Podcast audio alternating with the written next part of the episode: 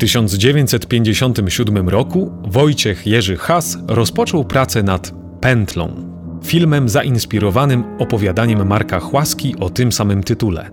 Opowiada on o zmaganiach głównego bohatera Kuby z uzależnieniem od alkoholu. W scenie na początku filmu, w której Kuba wygląda przez okno swojego mieszkania, spoglądamy razem z nim właśnie na ulicę Sroczą. Kiedy wychodzi na zewnątrz i rozpoczyna rozmowę z dozorcą, w tle widać kamienicę na ulicy Ptasiej od strony podwórza.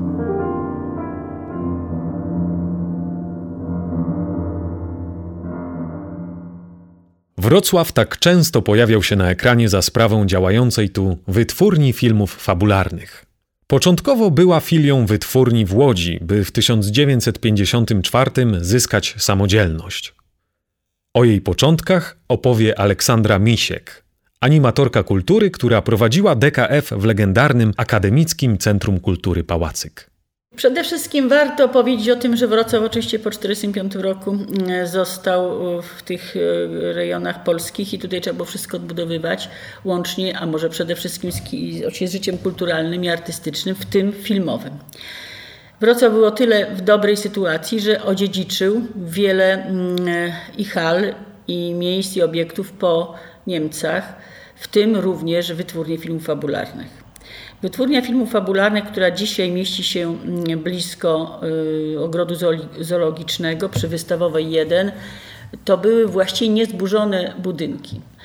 Y, dopiero zaczęła działać i pierwszy film fabularny powstał w roku 1954. Niestety film nieudany i najchętniej wielu historyków i filmoznawców nie chciałoby o nim pamiętać, a prawdopodobnie dyrektorzy wytwórni filmów tym bardziej.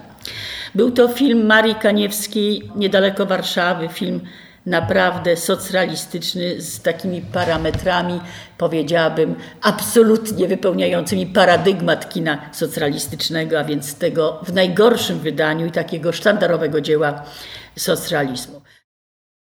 Idź prosto i na najbliższym skrzyżowaniu skręć w prawo w ulicę Rydygiera. Zatrzymaj się przed budynkiem dawnego szpitala sióstr Boromeuszek. Ulica Rydygiera na ekranie pojawiła się nieraz. Kamieniczna zabudowa, brukowana ulica i ślady zniszczeń na elewacjach sprawiają, że zakątek ten jest świetnym plenerem dla filmów wojennych. Charakterystyczny budynek szpitala zagrał m.in. w filmie Chłopcy Świętego Piotra Serna Kra Jakobsena z 1991 roku. Akcja filmu ma miejsce w Danii podczas II wojny światowej. Opowiada on o młodzieżowej grupie, która na swój sposób walczy z hitlerowskimi okupantami. Początkowo ich działania mają formę drwin z żołnierzy. Stopniowo jednak opór przybiera coraz bardziej krwawą formę. Ekranowi bohaterowie inspirowani są prawdziwymi postaciami z Churchill Club z Alborg, grupy ośmiu nastolatków, którzy uprawiali sabotaż przeciwko nazistom. Filmowa historia tego miejsca ma jeszcze jeden smutny wątek. To właśnie tutaj lekarze walczyli o życie Zbigniewa Cybulskiego po tragicznym wypadku na dworcu głównym. Idź dalej prosto ulicą Trzebnicką, a następnie wzdłuż placu Świętego Macieja. Później skręć w lewo w ulicę Probusa. Ulica Probusa to kolejny plener filmu Wyspa przy ulicy Ptasiej. Oglądamy ją z okna kryjówki małego Aleksa. Większość czasu spędzałem w mojej sypialni ze śnieżką. Leżałem na brzuchu albo na plecach i czytałem. Czasami bawiłem się z nią Często otwierałem ostrożnie wywietrznik, brałem lornetkę i przez nią patrzyłem na polską stronę ulicy, za murem. Czułem się, jakbym żył na jakiejś bezludnej wyspie. Zamiast oceanu wokół mnie byli ludzie i budynki, które wydawały się bliskie, a naprawdę były o cały świat ode mnie.